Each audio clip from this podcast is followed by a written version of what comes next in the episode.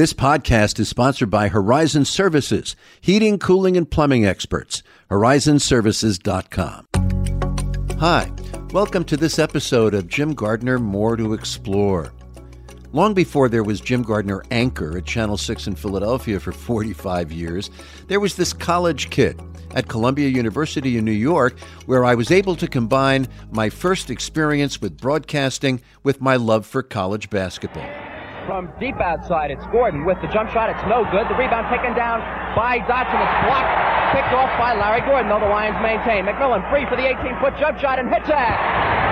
Yep, that was me in 1969 from the Spectrum in Philadelphia as Columbia toppled nationally ranked Villanova. I make no apologies for my level of excitement. I mean, I was a kid, and this was fun. Now, as a frenzy begins here at University Hall, as the Lion fans are going crazy, and Princeton looks to be disorganized. Hayward with the ball high above his head, puts it up from 18 feet. It's short. The rebound taken down by McMillan. The short jump shot is good. That was a couple of weeks later when Columbia beat the hated Princeton Tigers in New York. 53 years later, listening to those clips makes me smile. Yes, from embarrassment, but also from incredible memories of my youth. Which is all to say that having the chance to sit down with retired Villanova basketball coach Jay Wright was such a delight. Jay has made it obvious that he is going to have a brilliant career in broadcasting, but what makes Jay special to me is that a man who won two NCAA championships at Villanova and dominated Big East basketball for more than a decade and became one of the faces of college basketball in America can still be as humble and as quietly reflective as he is. Here's my conversation with Jay Wright. Since you announced your retirement, is it what you expected or have there been any surprises?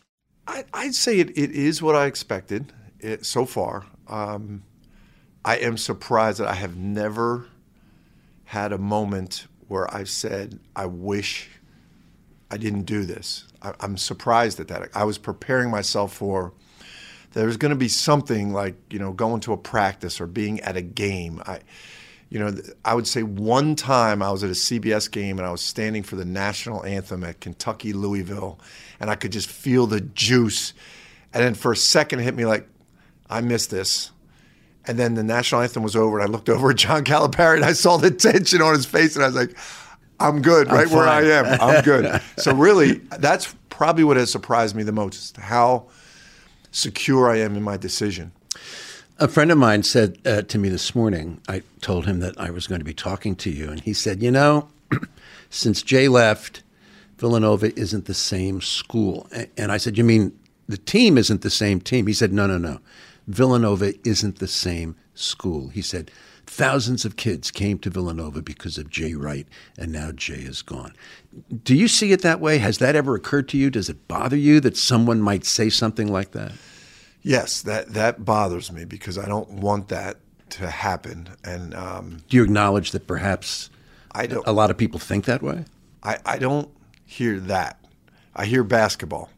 I don't hear that a lot. Um, but you were the face of Villanova University. I, I never really thought of that. I always felt like, and I still do, and it might just take a year to, for everyone to understand it. Um, I always felt like the the university was great before I got there, and it's going to continue to be. And I always felt like the basketball program has always had great tradition, and it'll be great after I leave. Um, and even when we were there, they, we had our ups and downs. So I always, I always came in every day thinking that this is it's no matter how much praise people put on me, this is bigger than me. The university's bigger, the program's bigger, and it is really.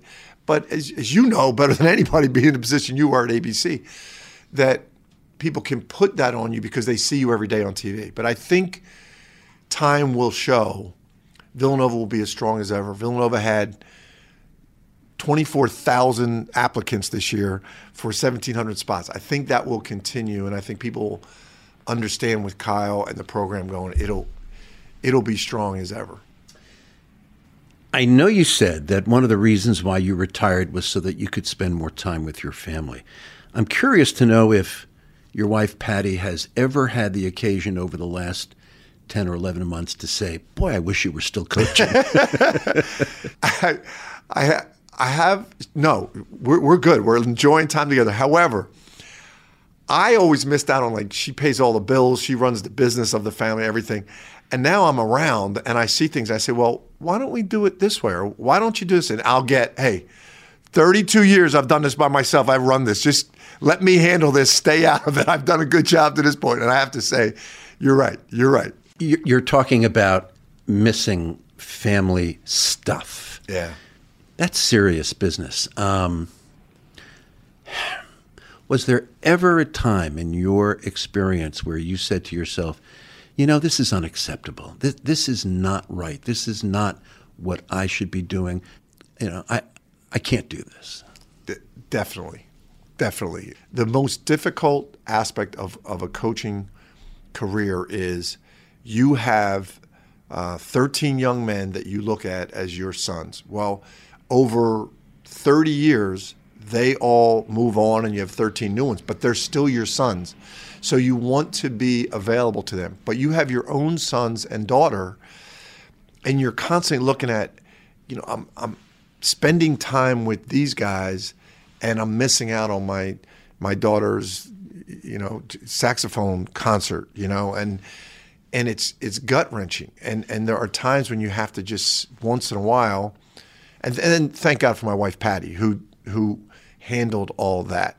But there's stories, and I'm sure you have them, that of situations where you set everything up to be there for your son, like my son's senior day in baseball, and it gets rained out. I, I planned on being there. It gets rained out and moved. Well, on the next day, I had to be in Sarasota, Florida for a Dick Vitale event, and I missed it.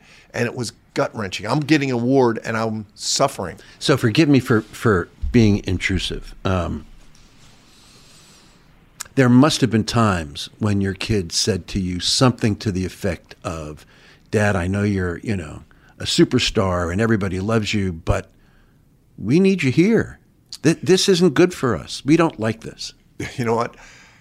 My kids never said that to me. Mm-hmm. Patty would say that to me. That, and and and my kids were, and I'm so grateful they turned out to be the way they are today because of Patty. But um, I'm sure they felt that at times, or or even other times when they're playing high school basketball and the opponent is chanting "Who's your daddy?" them, and watching them go through all that. Now I feel like it strengthened them, and they are who they are today because of that.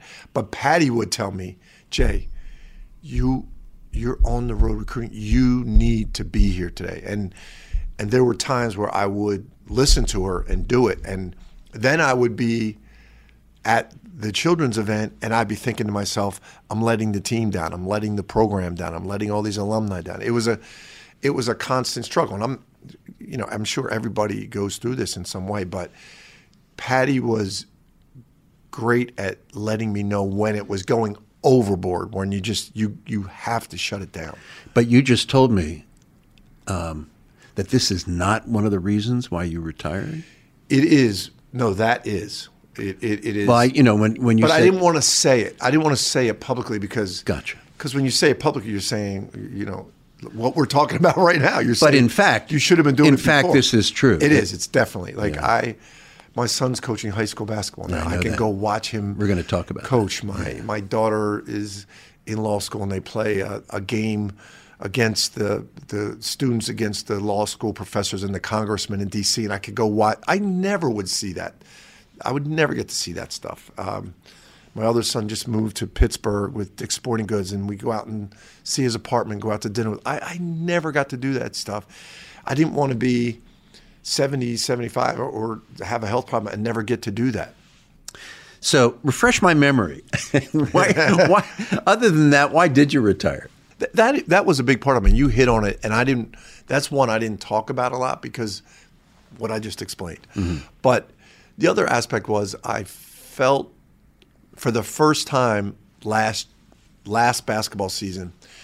I was, and we're neighbors. We, we, you know, I was taking that six minute ride into the game or practice, and I was listening to Bruce Springsteen on the radio, and I was thinking to myself, I don't want this song to end. I don't want the car ride to end. I don't want to go in, and I'd have to. Um, I'd be at the doors going in. I'd stop myself and say, "Okay, get your you know, get your energy up, get fired up. Everybody's counting on you here. Do your job." One thing I'm really proud of is we did a really good job that last year. I don't know if I could have done that another year. So you are obviously aware that that there is a whole legion of quote unquote experts out there who swear that they know the real reason why Jay Wright retired at such an early age. Um, that college basketball, this is what they think, is quickly becoming something that Jay Wright isn't. That the transfer portal, which is essentially a free agency system for 18, 19, and 20 year olds, where they can play for a different school every year, that it may be good for them, but it's a system that creates instability bordering on chaos for college basketball programs, and the advent of NIL, which is effectively a financial bidding war for players, that these two developments drove Jay Wright from the game. Any truth to that? To address the NIL and the transfer portal. I also knew that there was a t- that was a time that we were going to have to adjust and determine how we're going to keep the Villanova culture strong within this new era. Now, we had just started because NIL started the year before. We had just started and we were building our NIL plan.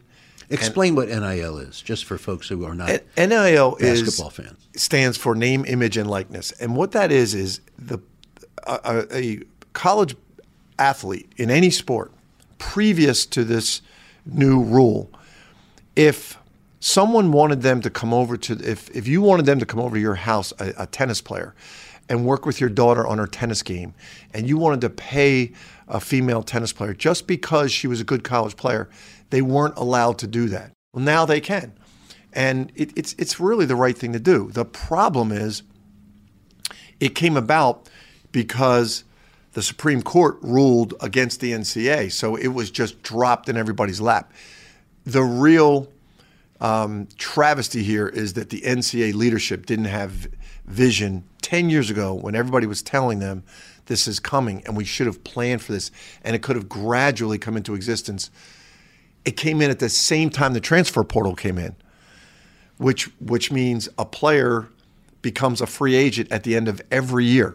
And bottom line, schools, the the the big time Division One basketball schools, and we all know what they are.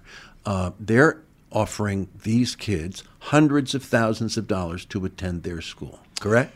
They are presenting the student athletes with proof that they will earn hundreds of thousands of dollars by using their name, image, and likeness if while, they come while they're in if they come to their school. While they're in school. Exactly. Right. It was never intended that at the end of each college season, schools can come to every player on every any team and say, "How much do you make at you for your name, image, and likeness at Villanova?"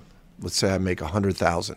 Well, we if you come to this school, you can make three hundred thousand, and players are going to have to deal and families are going to have to deal with those decisions every spring. It's not like pro sports where there's a free agency or you have a contract. Forgive me, Jay, this does not sound like the way Jay Wright constructs, number one, his teams, where you want players who are going to be with you for three, four years and, and develop and get better and be imbued with the Villanova culture, which doesn't happen in six months for an 18 year old. This does not sound like Jay Wright basketball. No, it is not. But I believe, and we're still trying to do this, and I started to try to do this. Villanova is so unique, and our culture is so unique. We could find people that would still value their education, value coming to Villanova to be a part of a community, grow as a man, as a student, and as a player, and put themselves in a position to be a professional player that is educated and that has grown emotionally as a man. That was going to be the challenge. And we started it, and we're going to see if we can continue that into the future. It's a tremendous challenge. You're swimming against the tide. Definitely. And your original question was Is that why I got out of it? It wasn't that rule, but it was the energy that I knew it was going to take to keep this culture going was far better suited with a young guy like Kyle Neptune that understands Villanova culture than that point in my career. I wanted to do it. I didn't think I had the energy necessary to give them what they needed to keep the culture of Villanova strong, and I think Kyle Neptune does. Let's talk about for just a second um, the season long fanfare that accompanied the uh, impending retirements of Mike Krzyzewski and, and, and Roy Williams, uh, Krzyzewski at, at Duke and Williams at UNC. So much was made of the, the impending or pending retirements of these two iconic coaches. And then all of a sudden, out of the blue, Jay Wright says, "Oh, by the way, I'm retiring." you know, in, in a typically understated Jay Wright way. My question to you, with with Krzyzewski and and and Roy Williams gone, you really could have been. I, I, this may be a little hyperbolic, but you could have been the face of college basketball, um, and you gave that up. But did it occur to you that maybe, that that this was your time not to be just a great coach, but to be the face of college basketball in America? It, it actually did, Jim, because we we when when COVID hit, the NCAA formed this ad hoc committee to handle all the issues of college basketball as it pertained to the pandemic. And it was Mike Krzyzewski, Roy Williams, Mark Few, Tom Izzo, myself, Jim Boeheim, and we were meeting once a week and uh, by Zoom.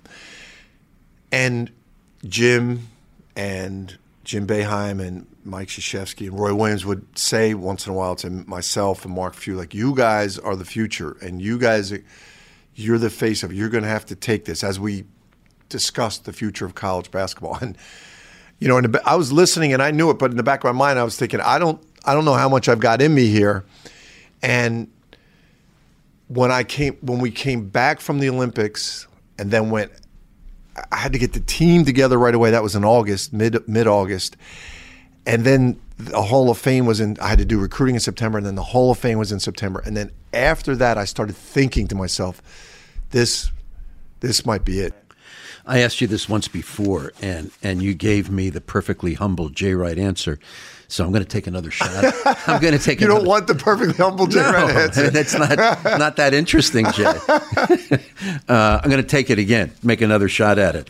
Um, are you the same person that you were before you won two national championships that you are now that you have won two national championships? I, I hope so, Jim. That's, I, what, that's what you said before just, two years ago. But I but I've been around. I I feel like I'm the same person, but I can see how people treat me differently, which is which is very heartwarming. I, I appreciate it, but I don't want to be that guy. I do, that that's another reason I got out of it. Like, I don't want to be that guy. I just, you know, why not? Why don't you want to be that guy? I just like I. I mean, I, these I, were your accomplishments. This is your legacy.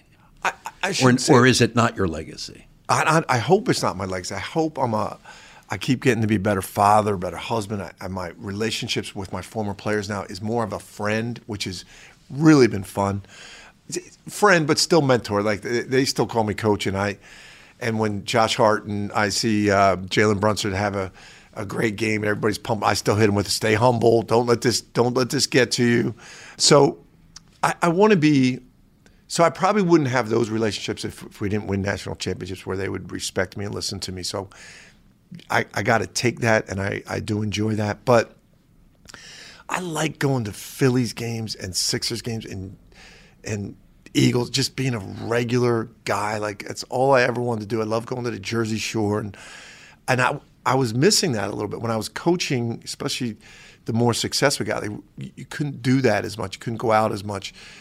Everybody was nice, but you just wanted to spend simple time with your family. Like I crave that.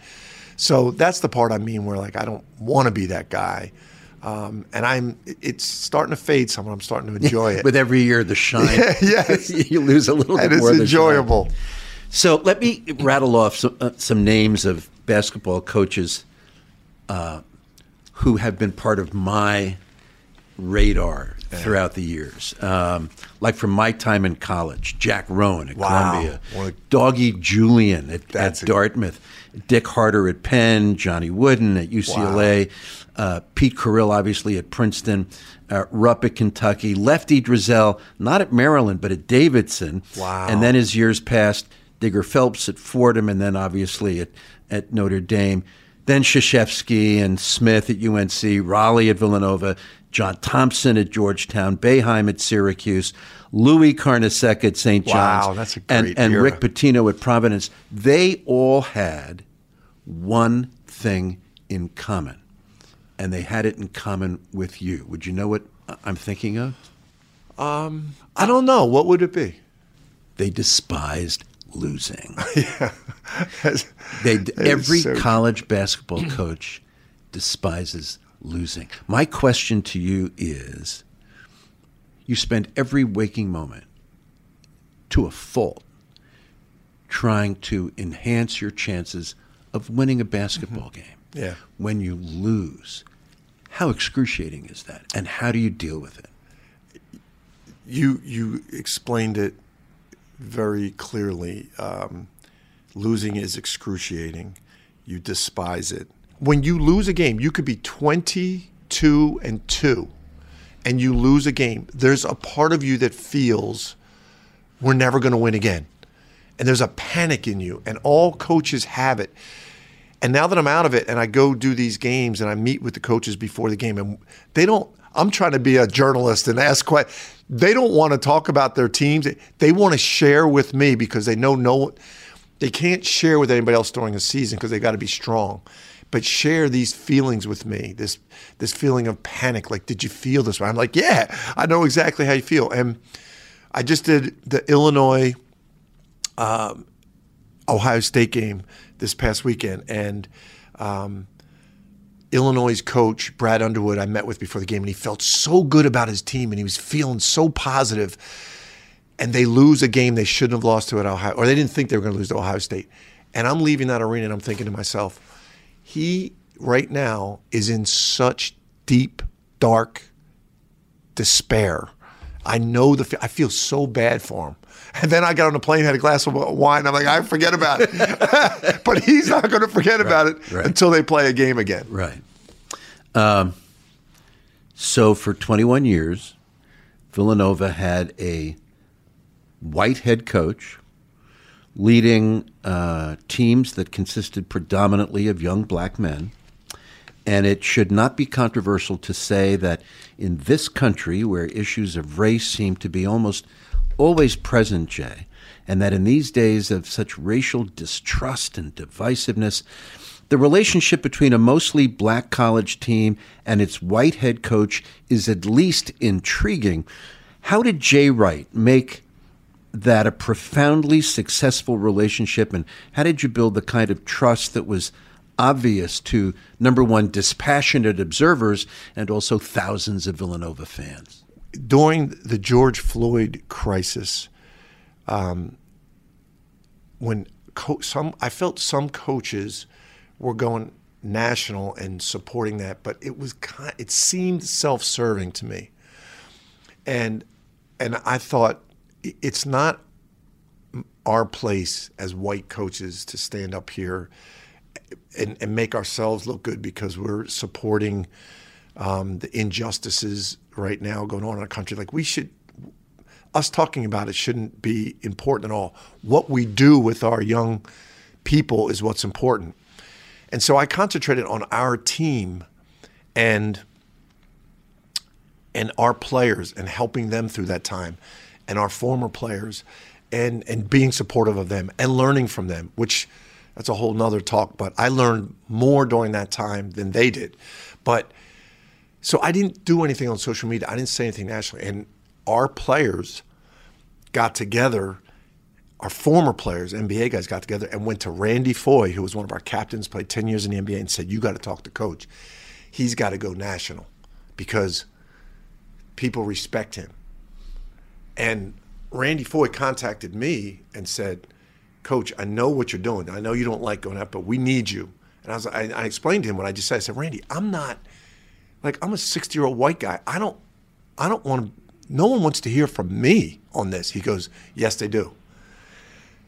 And that had to make you feel um, not just humbled, but incredibly proud. Yeah. And it was it's it's emotional to me now. He said, and and if he said if anybody criticizes you, we got your back. So it it empowered me to not just work with our team, but to nationally get involved and be more outspoken. And, and I learned how much you could do as as a white male, and, and needed to do right. And uh, and it's something we still work on. Like our our guys were the last team during the NCAA tournament Final Four, half of our team didn't stand for the national anthem, and that upset a lot of Villanovans because Villanova has Villanova has the most admirals in the United States Navy than any other school in the country except the Naval Academy. So we've got a rich military background and pride. It, it, it was it was a gut wrenching experience for, for our alumni. But I was, anytime I could sit down and explain to our alumni, especially our military guys, that our guys were not disrespectful. They were appreciative of what they've done, but that this was their time to make a stand, and they had that opportunity. They didn't want to let it pass, and in in the end, they took that into action, our players this year, where they stand for the national anthem, hand over their heart, arm in arm, which they always wanted to do, but they didn't. This was their opportunity, and and they've created with our president uh, a, a program where they're giving scholarships to inner city kids to come out to Villanova, and they're mentoring them. So they they took action, but they didn't have that action in place the year before, so that's all they could do. So it was an incredible experience, and it, it continues to be, and something that I, I really take pride in, in, working on with our guys. Uh, the last numbers that I saw, and maybe there are others available, but I looked for them and I didn't find them. Uh, as of three years ago, 79% of the players in basketball's major conferences are black. But of the 75 programs in college basketball, six major conferences, that includes the Big East, only 14, 14 have a black head coach. That's 18.7%. Now, I know that the Big East leads the charge yeah. right now. Half of its coaches are African Americans. But uh, this is unconscionable, is it not? You hit the the perfect term is is African American leadership. So um, as a matter of fact, just today, I, I just tweeted about this today because uh, there's a young lady at Villanova who's a part of the McLendon Foundation at, that we, Patty and I support at Villanova. That is really important. It's the leadership. It's it's getting African Americans in leadership positions to hire African Americans. Fourteen percent of the athletic directors in Power Five programs are black. Fourteen percent. Why would you think that they would have substantially more black head coaches if only 14% exactly. of the ADs are black. Exactly. Right. And and there's not there's as bad as those numbers are, there's a better path for an African American young man or woman to become a head basketball coach than there is to become an athletic director. So it is a it, it's it's an important part of college athletics where we need to grow. It's important for Villanova, and I'm proud of what Villanova is doing. It's really growing in that manner someone said, "Oh, Jay Wright's going to get tired of, of, of not coaching, and and you know that eventually he's going to coach an NBA team." Um, can you say here and now, categorically, that Jay Wright will never be the head coach of a of a team in the NBA? Yeah, I think I can. I really, I really do. I, um, I just don't. I, I, I have a, a desire to enjoy other aspects of my life. I don't have the energy for that responsibility, and that relationship anymore. And I don't think you can coach even at the NBA if you don't have those relationships. You don't have that energy now, and you're saying it's inconceivable that you ever would have that energy. Well, I but but now I have new relationships. So my mentoring relationship with former players now is different. It's more of like a, a brother, a friend. It's not coach who they is in charge of their program. That's Kyle now, right? And mentoring Kyle. And as I go on the road and do games, I'm enjoying this relationship with these coaches. You know, I do their game and then they're texting me after the game. What do you think about this? You know, or can we talk about this? Um, and I'm spending more time with my family and I'm doing things like this, like that you know, I never wanted to do too much of this when I was coaching because I don't want Villanova people to say, "What's he doing? Why is he talking to Jim Gardner? Why isn't he out recruiting? Why, you know, we're paying him a lot of money." I'm getting to do other things and expand my horizons, and I'm really enjoying that. And I look forward to more of it. So your son is now the coach at Episcopal Academy. Um, you know how tough this profession is. Uh, are you okay with the fact that it looks like your son wants to be a career coach, basketball coach? His his mother, uh, my wife Patty, was uh, definitely singing that song. Don't let your son grow up to be a cowboy. Um, don't let him grow up to be a coach. Um, what's different, Jim? Which I, and I'm really proud of him, and I and I and I continually I don't tell him anything about basketball. He's he knows what he's doing. I tell him about his career.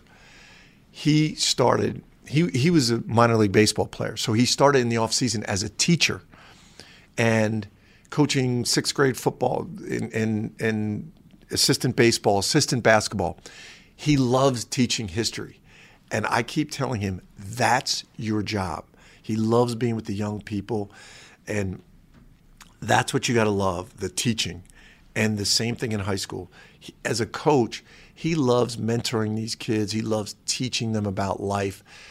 I said, don't take it any further. That was my plan to be a high school gym teacher and a high school coach and go to the Jersey Shore in the summer. That was my plan. I screwed it all up. But he he looks at it that way. He really does. And and as long as he keeps that fresh approach, that's a great life. Is your father alive? He is. Still, he is. He's, he's going to be 89. So he has been able days. to see yeah. and witness and experience yeah. the success of his son. Yeah. He, and he and that's amazing. And and my mom too, and they love it. They got to come to the Hall of Fame. That was, you know, and they're getting they're getting older and don't get around as much, but getting them up to the Hall of Fame was awesome.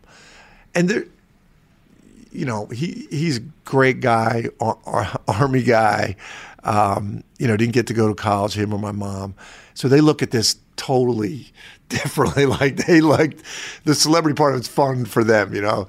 Um, but there's there's simple people, just good, good people, hardworking people that really gave me and my brother and my sisters our our core values. And it, it goes back to when you say, you know, have you changed? I hope not, because what they taught us is what's most important. You know, our family and being a good person and how you treat people, and um, they they were the foundation for all that.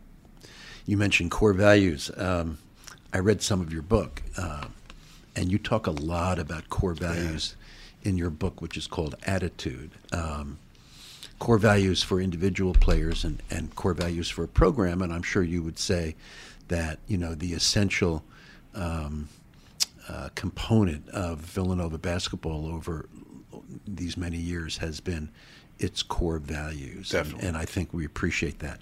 Um, we've talked about this before. Uh, you know, about 15 years ago, your daughter and my daughter were playing in a in the same softball game uh, on opposite sides, but I don't exactly remember why. But there was this long delay before the field was available, and and so you, Jay Wright, the coach of Villanova, organized the group of girls on an adjacent basketball court and ran a basketball practice, whistle and all.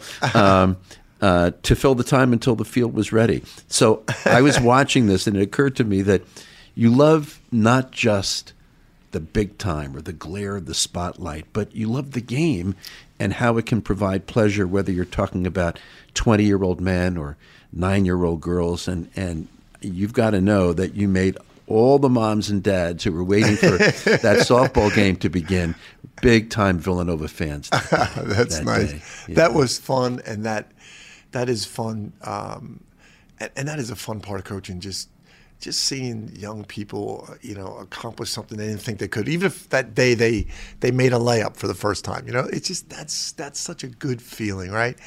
And uh, I was a, the next year I was assistant coach to my wife Patty on the softball team, and I thought you were going to tell the story where I had a guy, an umpire one time. It was a rain it was raining before the game, and I had I was the assistant, so I, my job was to go. I had to rake the field to get the field ready, and the umpire was like, "Are you Jay Wright?" I was like, "Yeah." What are you doing raking the field? I said, "Well, my wife, my wife Patty's the head coach. I'm just the assistant. This right. is my job." Right. But I I love those days. They were fun days with our daughters. Jay Wright, nice to talk to you. You too, buddy, and congratulations to you. An incredible career. Yeah. We all love you here in Philly, and um, I had I had to say this to you. I don't know if I ever said this to you, but in all my years coaching at UNLV and Hofstra, when I wasn't in Philly, what would always make me feel good if I came home recruiting was to hear that Action News song and hear your voice. You'd feel like, ah, I'm home. And you did that for all of us. You're very kind. Thanks, Jay. Got it, buddy. My thanks to Jay Wright. He is one of those individuals with a special social skill. He gives you the impression that he is happy to have the chance to spend time with you. And I know he makes everybody he crosses paths with to feel that way. I don't know how many of you are familiar with the controversies over the transfer portal and NIL in college basketball, being paid off one's name, image, or likeness. I don't begrudge anybody's opportunity to make money and there's a case to be made for compensating college basketball players beyond their scholarships. But the combination of the portal and NIL has careened out of control and has created an unregulated free agency system for college basketball players, with colleges offering up millions of dollars for 18 year old kids, raiding each other's rosters, with players potentially jumping from one school to another every year based on which school is ponying up the most cash. Charles Barkley said NIL has made college basketball into a travesty and a disgrace. I hope he's wrong. I fear he's right. Jim Gardner More to Explore is a production of Jim Gardner, LLC, and 6ABC Philadelphia. The uniquely talented Matteo Iadonisi and I produced and edited this podcast. If you enjoyed this conversation, please subscribe and also tell a friend. Word of mouth is a great way to help podcasts grow. I'm Jim Gardner. This podcast is sponsored by Horizon Services, heating, cooling, and plumbing experts. HorizonServices.com.